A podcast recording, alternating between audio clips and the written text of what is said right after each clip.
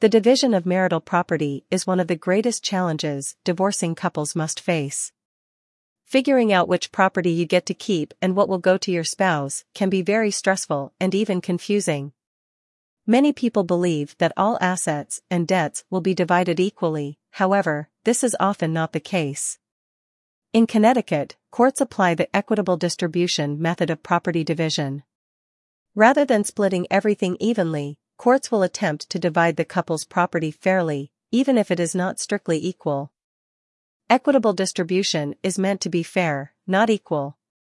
The goal of equitable distribution is to ensure that each spouse walks away from the marriage with his or her fair share of the marital estate. A 50-50th property split is not required for this method of property division. When dividing property, a judge will do his or her best to make sure there is a fair distribution of assets. For example, if a couple owns two vehicles, the court will likely award one vehicle to each spouse. In Connecticut, family law courts have broad authority to award property to either spouse in a divorce, regardless of how it is titled, when it was acquired, or whether it was received as a gift or an inheritance. All property is considered marital property, which means that everything the couple owns is fair game when it comes to dividing things up during the divorce. For this reason, it is imperative to have an experienced family law attorney who can advocate for your interests in court and ensure you receive a fair distribution of assets. Relevant factors for the equitable distribution of property. Connecticut courts must consider a number of factors when deciding which assets and debts to allocate to either spouse. These factors are set forth in Connecticut General Statutes Section 46B81, and are further interpreted by relevant case law.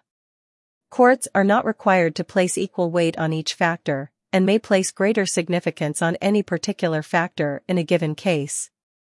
The relevant factors are the length of the marriage, the causes for the breakup of the marriage, the age and health of the parties, the station of the parties, the occupation, vocational skills, employability, and income of the parties. The estates of the parties. The liabilities and needs of the parties. Opportunity for future acquisition of assets and income, and the contribution of each party to the acquisition, preservation or appreciation of assets. When going through a divorce, each spouse can expect to get some, but not all, of what they want from the court. The best way to make sure you are awarded a fair distribution of property is to have an attorney advocating for your interests. To learn more about the laws concerning asset and debt division and to find out what to expect in your own case, contact our office now for an initial consultation with a family law attorney.